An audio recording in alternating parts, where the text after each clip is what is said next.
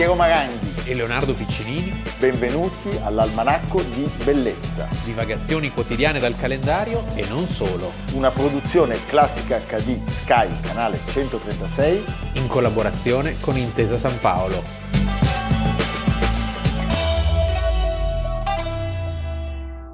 Almanacco di Bellezza 27 ottobre, Piero Maranghi. Leonardo Piccinini. Che cosa abbiano in comune Johan Cruyff, Eddie Van Allen, eh, il, il dottor Tulp, Esatto. Baruch De Spinoza, Franz Bruggen, amatissimo dal nostro Amerigo, e Paul Verhoeven, a tutta prima sarebbe difficile dirlo, o forse qualcuno potrebbe dire sono tutti, Olandesi. ma in realtà Jacques Brel, che fa da colonna sonora, ci dice che sono tutti di Amsterdam. Amsterdam, Sì. perché noi oggi parliamo di Amsterdam, Certo.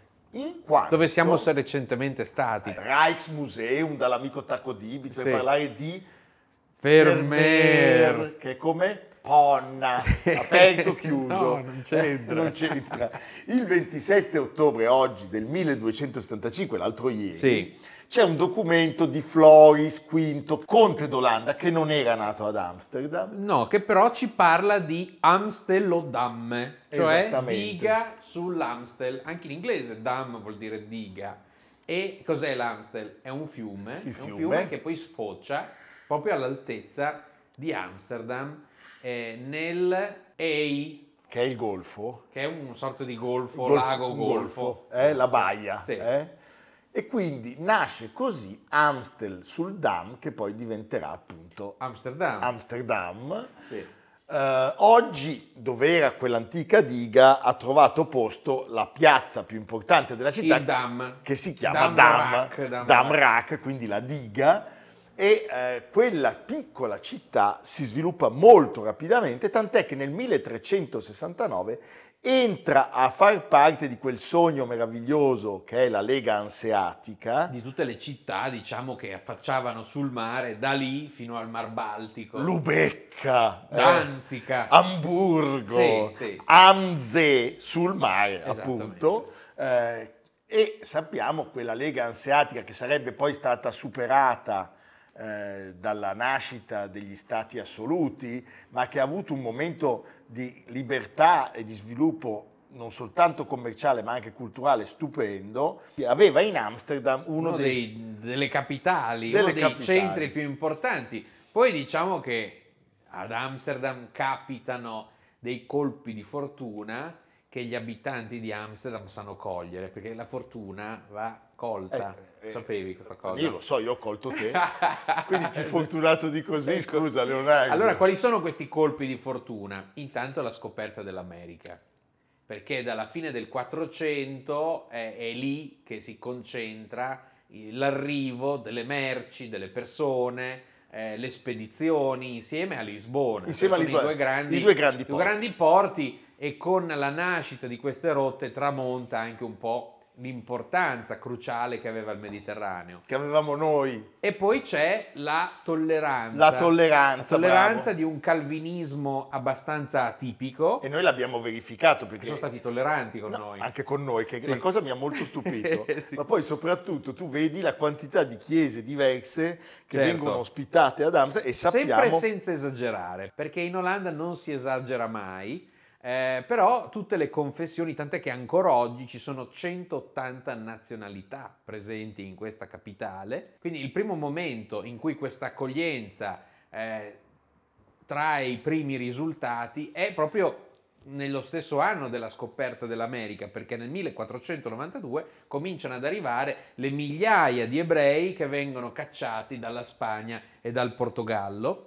Ecco, poi cosa portano questi ebrei? Dei talenti, eh, tra cui la lavorazione dei diamanti e delle pietre preziose, quindi c'è un arricchimento anche eh, economico, oltre che culturale.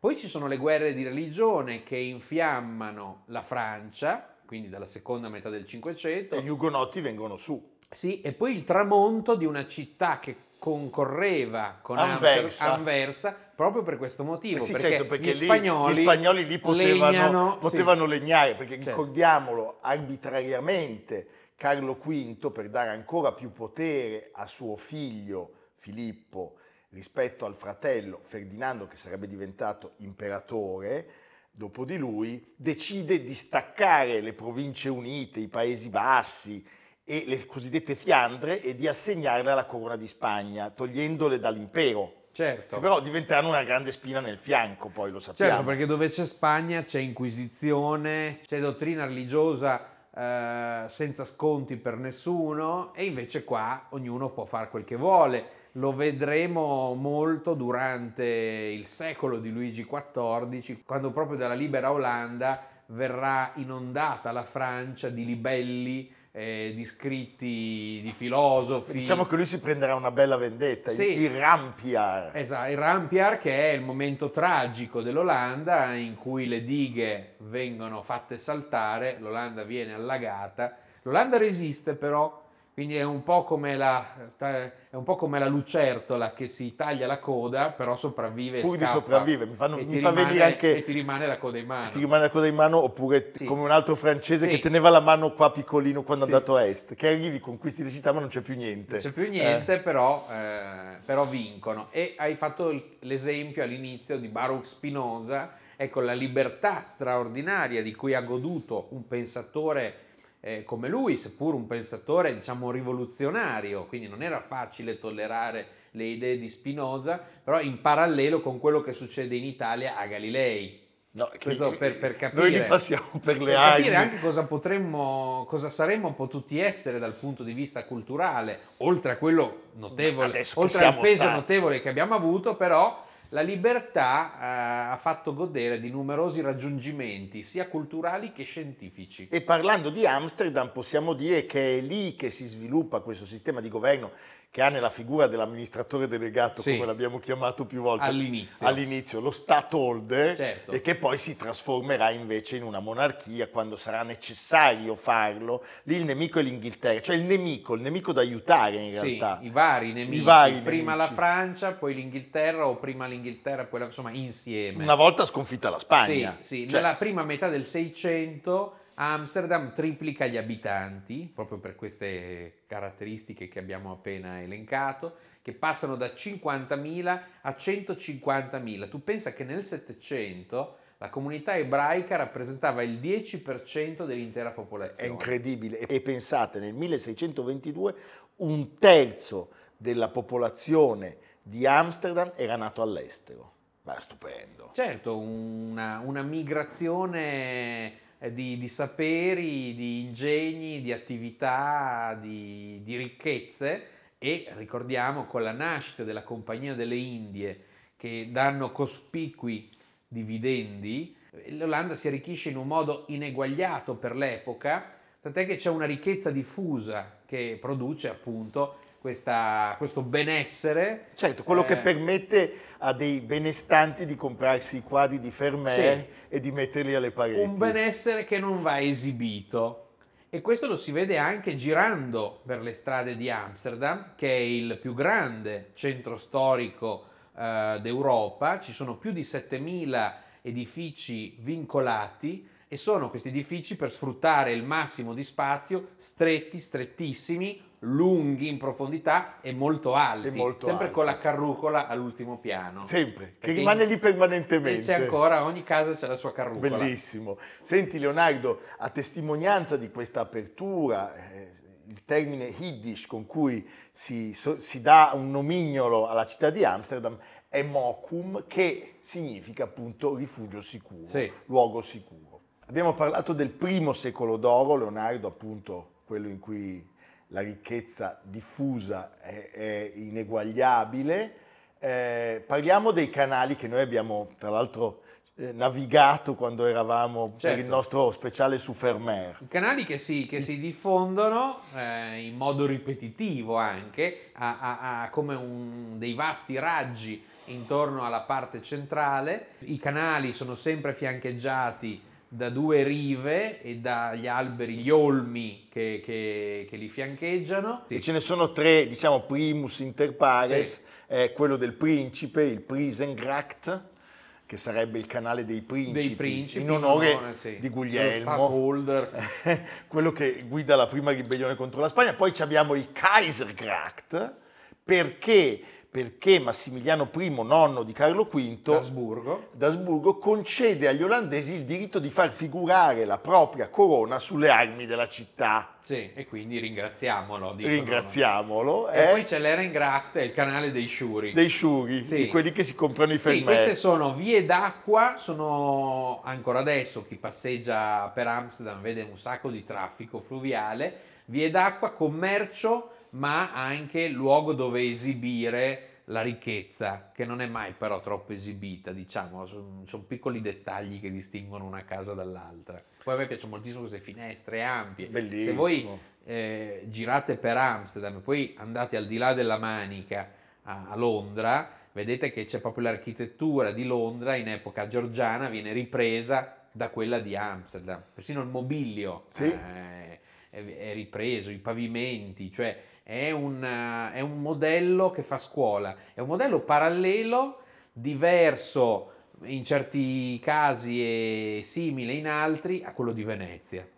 Senti Leonardo, quando siamo andati ad Amsterdam tu mi hai parlato anche di un grande architetto, Sì. eh, Jacopo van Kampen. Jacob van Kampen che eh, si forma sostanzialmente su Palladio e quindi c'è un'architettura palladiana, è l'architetto che poi appunto attraverso o come Inigo Jones porterà il classicismo anche in Inghilterra. Leonardo, si parla di secondo secolo d'oro quando si parla dell'Ottocento. L'Ottocento. Sì, Eh, perché il Settecento è un po', diciamo che si sono un po' ritirati dai commerci. Diciamo che c'è un rinculo anche per E hanno cominciato a fare i castelli. i castelli, perché si sono, si sono fatti Si sono- corrompere. eh, dalla, dalla I Francia. francesi sono terribili. Francia capta.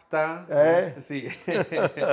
Senti, noi abbiamo visto la sala meravigliosa del Concertgebouw che Sì. abbiamo vissuto insieme in una splendida serata di musica, è una sala che ti avvolge. Sì, diciamo che gli olandesi che sono così carini e simpatici nella loro terra, nelle colonie, attuano uno sfruttamento sistematico, andate in Indonesia a chiedere, eh, e, e- e quindi diventano ricchissimi anche nell'Ottocento. L'Ottocento ha uno sviluppo industriale impetuoso, fortissimo, ci sarà anche un forte movimento operaio, fino ad arrivare ai primi due decenni del Novecento dove, eh, dove Amsterdam addirittura quadruplica. Anche perché loro hanno la fortuna di non essere travolti dalla prima guerra mondiale, riescono a mantenere la neutralità. Sì. Lo sappiamo, nella seconda invece Nella seconda non vengono fatti bombardamenti, per cui il centro storico è intatto, ma c'è lo sterminio, la deportazione di 80.000 ebrei, tra una cifra cui, mostra. tra cui la tedesca Anna Frank. Anna Frank, certo. tedesca, cioè nata in Germania. Sì. Eh. Senti Leonardo, eh, oggi è una città che si visita con grandissimo piacere. Non dimentichiamo il fatto che dopo la decolonizzazione c'è stato un grandissimo afflusso di immigrati, all'inizio del 2000 anche dei momenti di grande tensione che sono Fiorire di pa- di partiti nei- di estrema i destra. due attentati, i due omicidi di Pim Fortuyn nel 2002 e di Theo Van Gogh nel 2004, l'abbiamo raccontato. Erede di Van Gogh. Pensa a te, povero Vincent. eh. Non nati ad Amsterdam ma degni di essere citati, Vermeer l'abbiamo detto, beh, questo è anche il paese e quindi la capitale, Amsterdam, anche se l'AIA è quella amministrativa, è la terra di Rembrandt. L'ultima volta Piero ha anche comprato una divisa. Io ho comprato, ho comprato la giacca da soldato olandese. perché ha intenzione di, Di arruolarmi. di arruolarsi. Bene, grazie. Tu verrai. esercito olandese. Eh, pronto, pronto Leonardo, sono Sì. qua al fronte. Sì. E poi citiamo appunto Van Gogh, quello buono, diciamo. Certo. Eh? Beh sì, andate a visitare i musei di Amsterdam straordinari, il Rijksmuseum che quest'anno ha compiuto dieci anni eh, dalla ristrutturazione che l'ha trasformato in uno dei più importanti e più bei musei da visitare al mondo.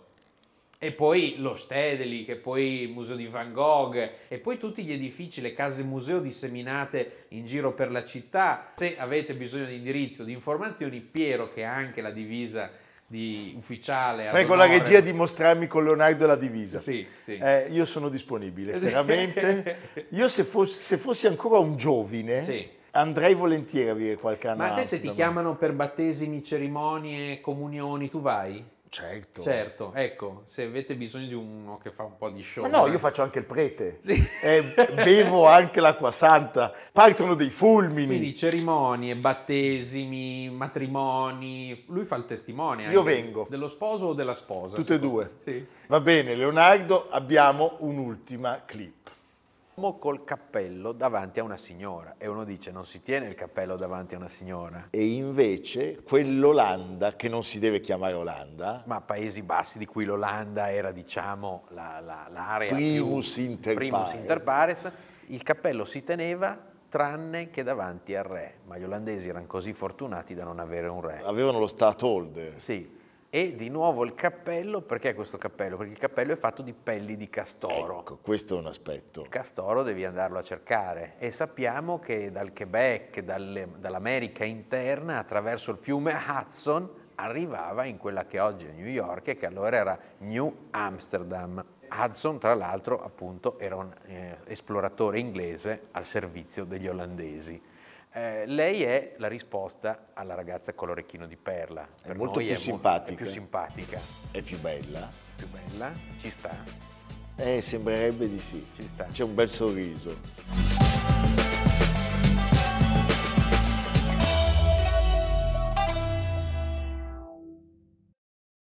Si gira in esterni Nell'anno del Signore, un film di Luigi Magni ambientato nella Roma dell'Ottocento. Malgrado l'ora tarda, molta gente alle finestre a godersi l'insolito spettacolo.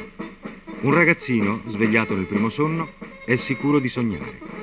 Nella luce accecante dei riflettori sfila un drappello di soldatini, impettiti, dalla divisa bianca e i fregi in oro, proprio come nei disegni colorati del libro di storia.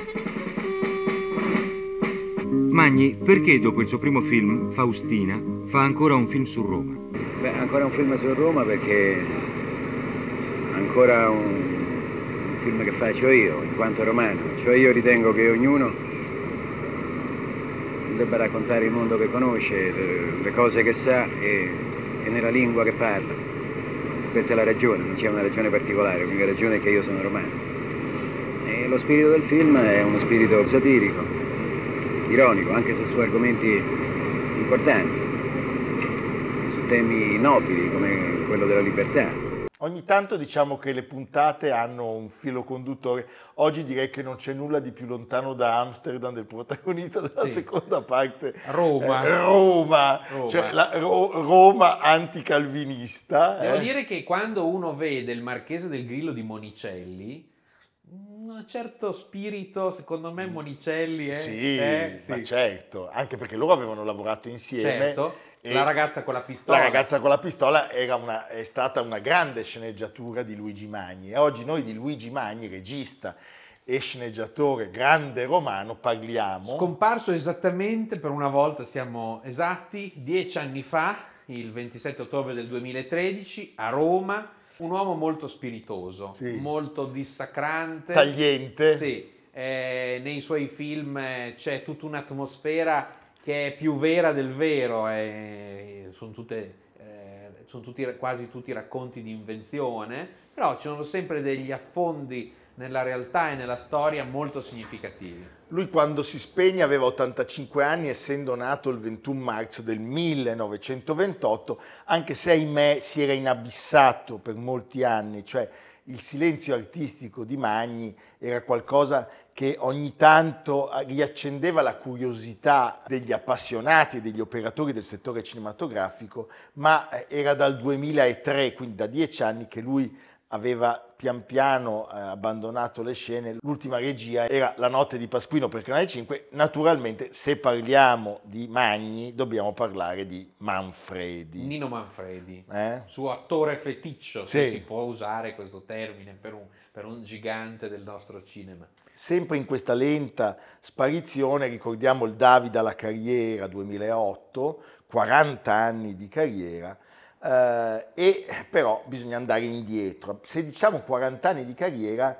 eh, sono quelli della, della, regia, ma sappiamo che Magni è un protagonista molto, molto prima. Lui debutta nel 68 con il film Faustina, ma in realtà eh, le sceneggiature l'avevano già visto pian piano diventare protagonista già dagli anni 50. Nei film, diciamo così, un po' eh, classici, commedie vacanziere. Le commedie vacanziere. Sì. Erano stati Age Scarpelli a portarlo Chiaro. nella banda meravigliosa degli sceneggiatori di quel mondo. Primo film e tempo di villeggiatura con Marisa Merlini e Vittorio De Sica. È l'Italia che diciamo sta crescendo, l'inizio del boom. del boom.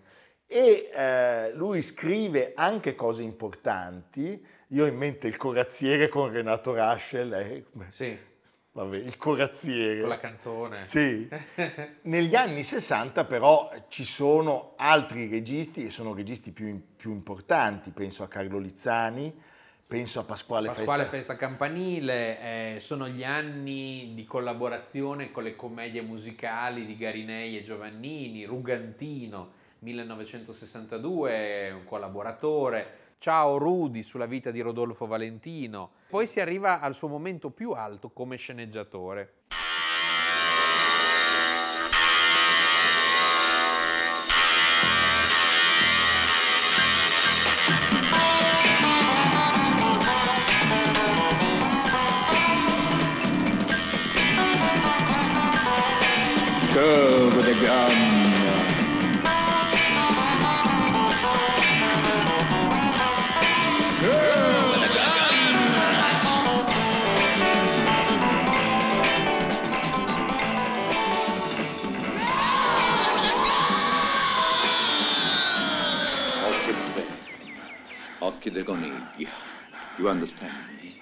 Ti voglio tanto bene, sai. Io solo te, Cione. Tu sei l'unico amore mio. E io ti sposo. Bella sei, bellissima. Voglio tanto bene. Amore. Maccaluso Vicenzio! Virgen Maria, che la tua ultima ora è suonata! È suonata! È suonata! È suonata! La ragazza con la pistola di Mario Monicelli. Sì, sceneggiato insieme a Rodolfo Sonego, quindi due, due giganti, è il film che lancia Monica Vitti come attrice comica dopo il sodalizio con Antonioni, dove tutto era tranne che comica. La trilogia del Sì. silenzio, Sì. dell'incomunicabilità. Sì. Eh, senti, eh, la credibilità che lui ottiene con questo grande successo gli permette di andare dietro alla macchina di- da presa. Abbiamo detto Faustina, Renzo Montagnani e Vonetta McGee. eh? E non è un successo travolgente, però è un film che fa comprendere che a lui possa essere anche regista e non solo sceneggiatore. E poi è l'inizio di un filone, diciamo, dove si esplora la storia di Roma, la storia soprattutto quella, diciamo, della Roma tra risorgimento e contemporaneità, dove c'è uno stato della Chiesa morente e, e l'inizio di una nuova storia. E in fondo, se ci pensi, lui racconta delle cose che, eh, come dire, erano accadute non così tanto tempo prima la sua venuta al mondo. Certo. eh? Allora, nell'anno del Signore, le storie della Roma papalina, appunto durante il periodo risorgimentale, sono, eh, sono l'oggetto del- della sua indagine. Sono film di qualità altalenante, Sì. no? perché ci sono dei picchi, ma anche negli stessi film ci sono dei picchi e poi c'è anche tanta monotonia eh, per certi versi. Ad esempio questo qui nell'anno del Signore ci sono dei momenti molto divertenti, ma anche altri che sono un po', un po' stanchi. Però c'è una meravigliosa Claudia Cardinale, ad esempio, e, pu- e appunto nasce il personaggio di Nino Manfredi che non si prende mai troppo sul serio. Il Cornacchia. In questo caso è il Cornacchia, in un altro caso è Monsignore, fa un po' di tutto Nino Manfredi. Beh, guardiamolo perché eh, lui qui confessa di non fare soltanto il calzolaio, ma di essere il famoso epigrammista pasquino. Ah, Corna, allora sai scrivere? Che è tutto sto mistero? È una vergogna saper scrivere. No, ma qualche volta è un rischio. Mi fanno rire a me li carbonari, ma chi so? Li congiurati, di che? No, parla con rispetto. Quelli si sono giocata la testa. De teste ne puoi tagliare quante te ne pare. Sono le lingue che contano. Ognuno fa la battaglia sua, io ho scelta la mia. Sì, de far carzolaro. No, deve essere la voce di Roma, del malcontento popolare. Ma che stai a dire? Io sono la vera ribellione. Giudi, non ti sturba, io sono Pasquino. Sì, signora, so io il satirico misterioso. Quello che scrive le libelle infamanti contro il governo. Sì, ma maschero da scemo per sviare i sospetti. Ma intanto denuncia il marcio e il popolo pianota. Se sveglierà, e che ne so? O poi che lo sveglio io a serciate sulle finestre. O vorresti che si svegliasse quando te pare a te o quando pare a Targhini a Montanari? A Gornà, ma io non ce lo E sapevo. mo ce lo sai che cambia? So Pasquino, mi hai detto una caccola. Cornuto so e cornuto resto. Ma allora, allora tu puoi fare qualche cosa, tu li puoi salvare. Io? E perché mi hai preso per Santa Rita da Cascia? Ma bamboli ammazzata, te e loro. È finita, Giudì. L'impianto è sempre quello, quasi sempre quello, eh, anche se lui resta fedele a una visione storica eh, che racconta la, la realtà dal basso e eh, i suoi personaggi eh, sono in qualche modo universali per i, per i valori e verosimili per come interpretano la parte e il confronto tra grandissimi personaggi della storia e questi semplici popolani eh, è un, un espediente narrativo che indubbiamente funziona molto bene, Sì. soprattutto in quegli anni. Sì, sì, c'è Scipione detto l'africano, poi c'è Ciceruacchio, no? nel film In nome del popolo sovrano, anche qui cast strepitoso, Sordi, Manfredi, Jacques Perrin, è uno degli ultimi film, siamo già nel 1990. Beh, c'è la frase del, del- del- del carrettiere che sta per essere fucilato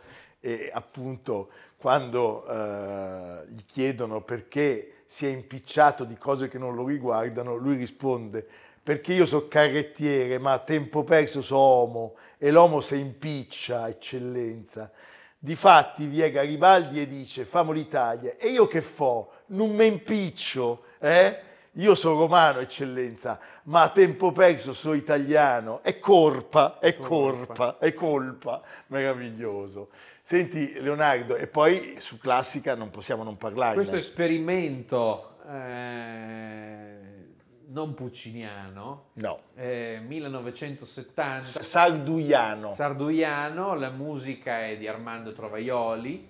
Eh, ci sono dei grandi interpreti perché Monica Vitti, Gigi Proietti, Vittorio Gassman, Umberto Orsini, ma è straordinario l'inizio del film con un meraviglioso Aldo Fabrizi che fa il governatore nel momento appunto in cui si attende, come nella famosa opera, la, la notizia della battaglia di Marengo e, e l'inizio è proprio, si svolge all'interno della chiesa di Sant'Agnese Nagone in piazza Navona. E quindi è Sardù la fonte di ispirazione, il titolo è Tosca, dove Gasman è Scarpia e Proietti e Cavaradossi. Sì. Beh, prego la regia. Pittura moderna? Eccellenza, vorrei farvi presente che io sono un artista. Ah. E l'artista è alieno. Lo dicevo giusto appunto poc'anzi a sua eminenza. Io sono molto nella manica di Monsignor Governatore. Anch'io.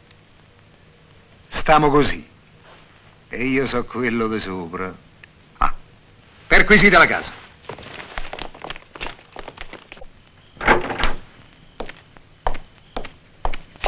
Niente, eccellenza, abbiamo esplorato il giardino d'intorno, non c'è anima viva, non può stare che dentro casa. Fermi tutti.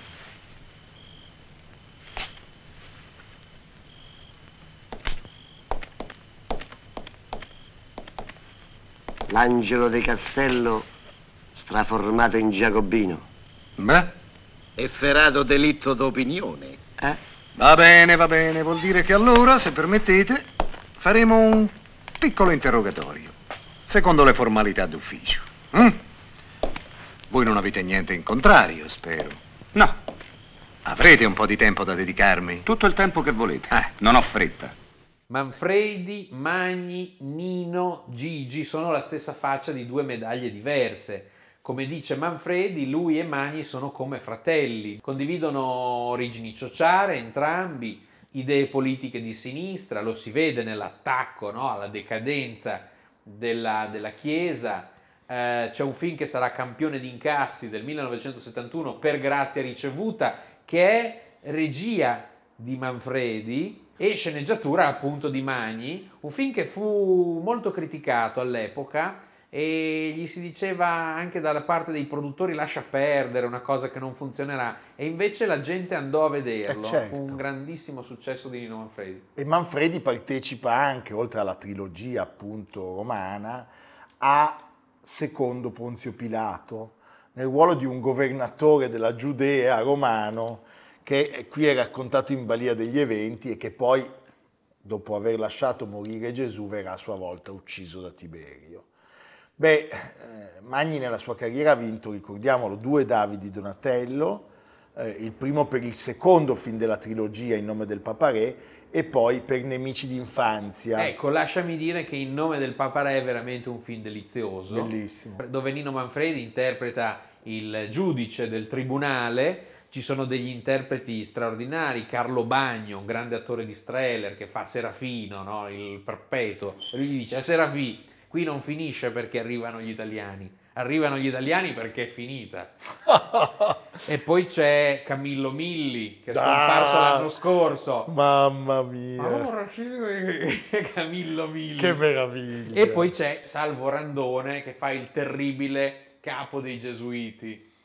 Eh, Stupendo. no, è un film veramente da rivedetelo perché Nino Manfredi è straordinario. 1978, con il nome del Papa Re, ci congediamo Luigi Magni. Un minimo di riconoscenza. Io non devo niente a nessuno. E allora va, va, va a morire ammazzato con Garibaldi se te pare da sorcio sta nascosto.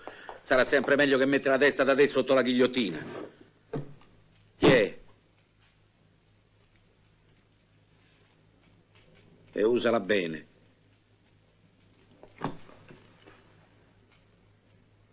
T'ho detto usala bene. È meglio di così? Monti e Tognetti saranno vendicati prima ancora che caschi la mannaia.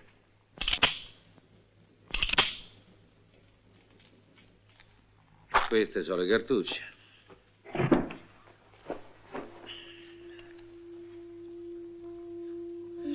Era di povero papà.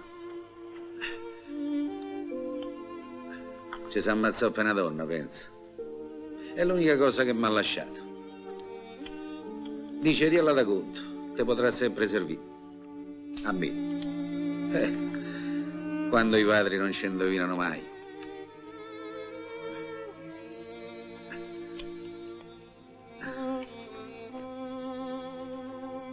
Chi è? E adesso mi spari o non mi spari, non me ne frega più niente, perché già mai sparato. Alle nostre spalle, tra un Procione e un Pavarotti, c'è anche il libro dell'almanacco. Ah, pensavo ci fosse la rima. No, tra un Procione e un Pavarotti c'è anche... arrivano i botti. Ti arrivano, eh, no, ci mangiamo, certi- mangiamo due biscotti. Sì, non li ecco, possiamo- per dirla alla Magni. Sì, ma non possiamo mangiarli perché non ce li mandano più. È vero. Hai visto che c'è stato C'è una stasi, C'è una non nel stasi. senso dei No, non in quel segreti, senso. sì. eh. C'è un po' una lubianca. eh. C'è una lubianca, va bene. A Lubiana. Noi, a Lubiana, noi aspettiamo con, con gioia. Nel frattempo, se Maometto non va alla montagna, noi andiamo a Novi, nel Novese. Ecco, eh, sì, perché 13 comuni che fanno parte del distretto del Novese domani e domenica apriranno le porte dei loro palazzi municipali in occasione della prima edizione di In Comune.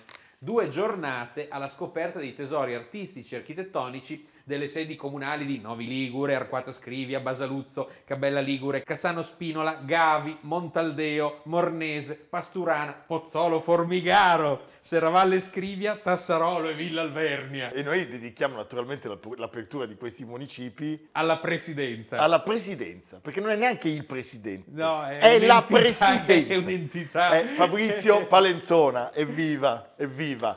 Tutti nei tesori del Novese, ci Eh. saremo anche noi. Per l'occasione sarà possibile visitare per la prima volta il piano nobile di Palazzo delle Piane a Novi Ligure, ancora interessato ai lavori di restauro, insomma è, è un modo per vedere degli edifici che solitamente sono di difficile eh, fruizione e quindi poi sono posti bellissimi, Bellissimo. si mangia benissimo. Bellissimo, be- si beve bene. Si beve bene, Eh, i, ecco. i vini dei colli tortonesi Certo. di Marina Coppi, figlia di Fausto. Ti ricordi?